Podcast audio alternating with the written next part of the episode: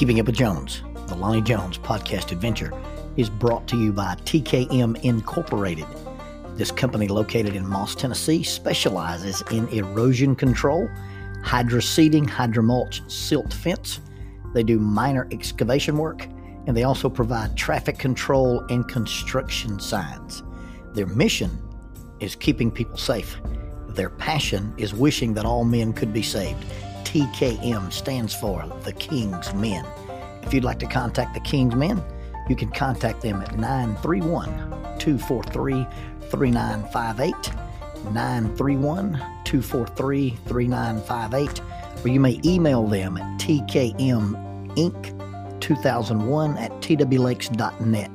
That is tkminc2001@twlakes.net. The King's Men, in partnership with Keeping Up with Jones, the Lonnie Jones podcast adventure.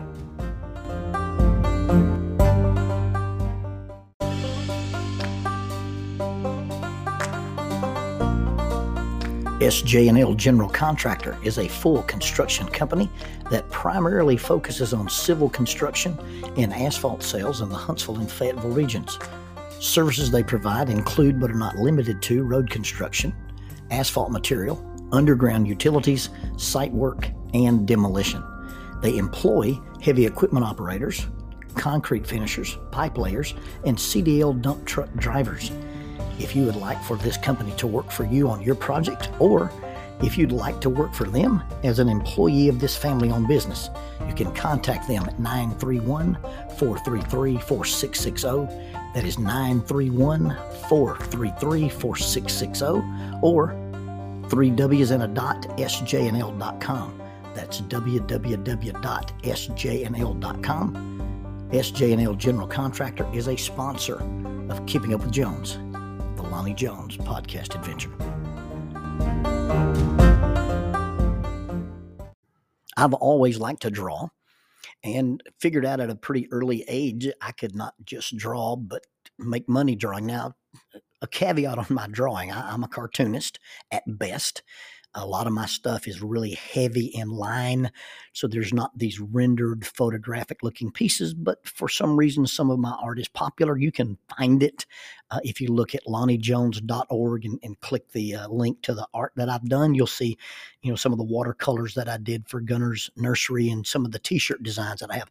My favorite pencil artist is a guy named Dick Kramer. He almost exclusively draws tactical pictures, SWAT guys doing things. I've got lucky enough that the SWAT guys have bought me 3 pieces of Mr. Kramer's original art. I've even got one that he signed with a personal inscription. My favorite caricature artist is a guy named Noah Stokes. He lives in Dalton, Georgia, and he's often depicting my son-in-law when he has a successful basketball season, which is almost every season. My youth minister at church, Matthew Moore, his wife Autumn, is an exceptional artist. And then there's Tiffany Brightwell, Brightwell Art on Facebook. She did a painting of our dog Oreo and gave it to us. And if you need a puppy picture painted, Tiffany is one of the best dog painters, or one of the best animal painters that I know of. My artwork is not that quality, but I get by with it. I started selling artwork in school at an early age in 5th grade health class. If you could draw the 3-sided pyramid for the food pyramid, that's $1 a pop. In 6th and 7th grade, if you could draw Davy Allison's race car, that's $5 a sheet. And so I learned that you could draw things that people couldn't draw, and they'd pay you to draw stuff. I was a cartoonist for the school newspaper, the Stinger, and often featured my own superhero that Bobby Phillips invented, the Amazing Adventures of Frogman. And then when I got to college, I was also drawing for the Bison, the Harding University newspaper. I airbrushed prolifically. I sold lots of T-shirts and did murals on walls and things. As part of my work as a cartoonist for the newspaper, I created this little mouse. Now, Robert Swain actually helped me develop the character and helped me learn to draw it. And what I didn't realize is I used my mouse in my cartoons in a convention of theater known as the fourth wall. The fourth wall exists, so if you're looking at a stage and they're in a room, you can see 3 sides of the room, but the fourth wall is that wall between them and the audience. And that extension is the idea that the actors on stage aren't aware of the audience, and so they act as if there's this fourth wall separating them. Well, when you break the fourth wall, that's when the actor may address the audience in an aside or a prologue or an epilogue or a soliloquy. That's not a word I typically use. I asked a group of kids on a van one time if they knew what a colloquial soliloquy was, and Blake Stanley said, "I don't know what it is, but I know what it's going to be." And I said, "What's that, Blake?" He said, "That's going to be some poor little old kid's name one day." And he may be right. I've never met a colloquial soliloquy, but I suspect it may get popular after this podcast. What I ended up doing with this mouse that I used to draw, he would gnaw through the fourth wall, as it were. I would draw this cartoon, and often they were political cartoons, character assassination for whatever mood I was in. And then at the bottom right or the bottom left-hand corner would stand this disheveled little mouse holding up a placard sign like Wile E. Coyote flips out, when he says bye-bye and falls from the cliff. And so the mouse would end up making a dry, satirical editorial statement that I couldn't depict in the actual cartoon, but he would break the fourth wall. He's a mouse, so he would gnaw through the fourth wall, and he got pretty popular. People began to associate me with the mouse, and so I drew it all the time in college. In fact, I drew it so much that Jackie thought it'd be a good idea for it to be on my groom's cake. So I went over to the baker, and I traced out the mouse with a toothpick, and they decorated my groom's cake with this mouse. And I had a good time drawing the mouse. I will maybe post a picture on Instagram of a drawing of the mouse if I can find it laying around somewhere. But we were at the church building late one night. And, before we get to being at the church building, Velvet Ridge Church of Christ got a new preacher. Now, when I first moved to Harding and was attending the church, they had different preachers. And this gentleman moved in from Coffeyville, Mississippi, a gentleman named Ed Burns. Ed was an insurance salesman, and he was a self-taught, self-educated minister. He taught himself to read and write in Greek, and he had this booming bass voice. He was a large man. When he walked into the room, his presence was almost overwhelming. He would begin to preach in that booming voice, and he had this old evangelical style, and he would pace. He'd get out in the aisles, and he would make gestures with his hands. Jackie, at 17 years old, when this dude would start preaching, would hold her breath, and then when he would finish, you'd hear her go, and breathe out. Ed was famous for phrases such as, "Well, if you can't understand that, you're as hard-headed as a mentally deficient billy goat." And Brother Ed's did not use the term mentally deficient, but this is 2023, and we're not in Coffeyville, Mississippi, or Velvet Ridge, Arkansas, so we can't use what Ed actually used. I remember Ed one time would describe, "Well, I don't care if you've got enough faith that you could swing over hell on a rotten corn stalk with a water pistol." And those are kind of the things that you'd hear come out of Ed's mouth. Well, Ed would be preaching and trying to make some point, and a lot of his preaching was probably extemporaneous. He knew enough about the Bible, and he knew enough things that he could just decide to talk about whatever he wanted to talk about. Well, he'd get started and then decide he needed to make some illustration, and he kept this old chalkboard against the wall of the auditorium, and he'd stride out of the pulpit in those great big strides of his, and he'd wheel the chalkboard around, and then he'd do some kind of graphic or write Greek words all over it as he made his point. Well, we were at the church building late one night doing some activity with the teenagers, and for whatever reason, I saw an unoccupied chalkboard, and I drew my little mouse on the chalkboard, as big as the chalkboard could contain it, and I stuck a sign in his hand, and it simply said, "Hello there, Brother Burns," and I spelled it in the Uncle Remus fashion. "Hello there, D-A-R-E, Brother, B-R-U-D-D-A, Burns. Hello there, Brother Burns."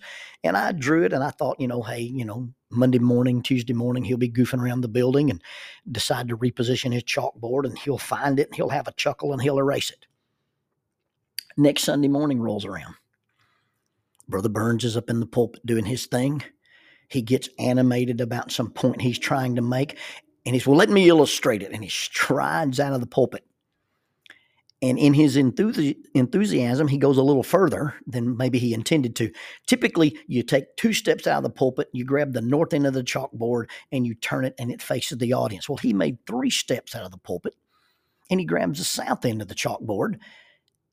And so he pulls it away from the wall opposite end, and to my chagrin, there's this mouse with this sign that says, "Hello there, Brother Burns." Now, Ed is in full stride with the delivery of his lesson, and he has not looked at the board yet because he's not ready to write on it yet. He's just snatched it off the wall, but instead of bringing the north end south, he brings the south end north and reveals the unerased mouse.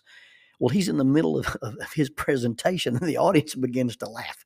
And I mean, not just giggle, but they just begin to laugh. Well, this breaks his stride, and he was almost... you couldn't interrupt him. This guy's a professional speaker, but he got rattled, and he looks around and he sees the board. He grabs the eraser and says, "Well, undoubtedly some Weisenheimer has traced his own reflection in the board." And then he erased the mouse and went on speaking. The next week, he's preaching, and he strides out of the pulpit, and he grabs the board. He goes, "I hesitate to move this board lest I find some kangaroo depicted upon it." In drawing my mouse for Brother Burns, I really only intended for him to see it. I didn't intend for anyone to see it but him, much less everyone see it. But I put that picture out there, and everyone saw it. Now, the board was erased, and it remains erased, and there's no proof of what went on that day other than the people who remembered, and Brother Burns has since passed away.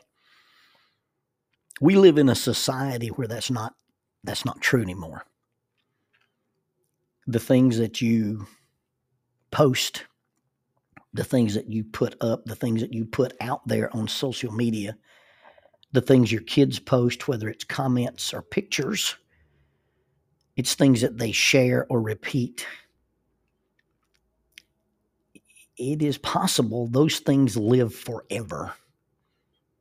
Now, maybe somebody will come along with something that can erase or encrypt or delete, but it's not likely because nobody's really going to take the time to find all those things. And although they may be minor things in the world scheme, some of those things could be pretty embarrassing to us or have a life of their own later on when an employer or an employee or a future spouse. We live in a world where the things that we say on impulse and the things that we do in a moment of anger or the something that we do where we feel incredulous, it's not likely that they're ever erased, encrypted, deleted, or destroyed. But, not ranting about social media and not giving cautions to people about that. Something that's more permanent are our words and our deeds. Now, let me offer a caveat that I'm of the school of thought that other people's words only have the power that we give them. You get to choose, and we often are unconscious of the fact that we have that power. I often do a demonstration. In fact, we've got a new skit about it, but we often do a demonstration where I'll bring some kid out of the audience and we're talking about bullying, or we're talking about communication, or we're talking about difficult people, and I'll get a kid out of the audience and I'll tell him that I'm a therapist and I've got a master's degree and I'm a certified clinical hypnotherapist and I've got training under Courtney Armstrong in trauma-informed hypnotherapy, and I've been trained with John Conley with rapid resolution therapy. And I do some neuro-linguistic programming, and I'm going to affect the way he thinks about broccoli. And a kid will argue with you till the sun goes down that he doesn't like broccoli, and you can't make him like broccoli. I can do the same thing with a Tennessee fan. Get a guy on stage and say, "We're going to change the way you feel about Tennessee, whether you like them or whether you hate them. And if you're a Tennessee fan, I can't make you not be a Tennessee fan. And if you're not a Tennessee fan, I can't turn you into one." And these people will argue with me in spite of my education, in spite of my expertise, and in spite of my track history of helping people deal with their thoughts. And I can't change the way they feel about Tennessee, and I can't change the way they feel about broccoli. But you let the ninth grade bully, whose only credentials are he's insecure, mean, and stupid, or a mean girl, decide that she's going to ostracize your seventh grade daughter, and they call them stupid or ugly or scared or worthless, and they'll believe it. Or even if they don't believe it, they'll at least be afraid that it's true, and then they'll live their lives acting like it's true. No, you see, the words other people speak really only have the power we give them. But not everybody's mature enough to handle that. Not everybody has lived with the experiences of self-confidence and other people helping them to realize that you really can't be controlled by what other people say. And so what happens is the things that we say about people and the things that we do in people's lives, they are permanently inscribed on their hearts. Now really, it is up to them to give them that power. But like I say, everybody's not that mature. Everybody's not that secure. And so the things that we say and the things that we don't say, I'm proud of you, I love you, I miss you, I need you. The things that we do or the things that we don't do, we don't give people our time, we don't give people our attention. And then they don't believe they can ask for our help. You see, the things that we do in people's lives are permanent. And so please try to live a life that you don't want to inscribe things in people's lives that need to be erased. You see, whether or not they have power in somebody's life is probably an individual thing. But the words and the deeds, words said, words unsaid, deeds done and deeds not done, actually have an unintended permanence in the lives of other people. And we draw pictures for people in their lives of how important they are or not important they are. And it may be their fault for misinterpreting what we did or didn't say or didn't do, but try to be intentional and give people a picture of themselves that if everybody else accidentally saw it, you would not be embarrassed for having drawn it.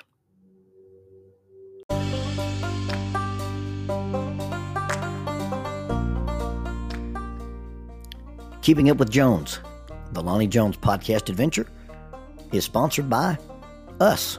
What? We sponsor ourselves? Is that even legal? Check us out on Amazon.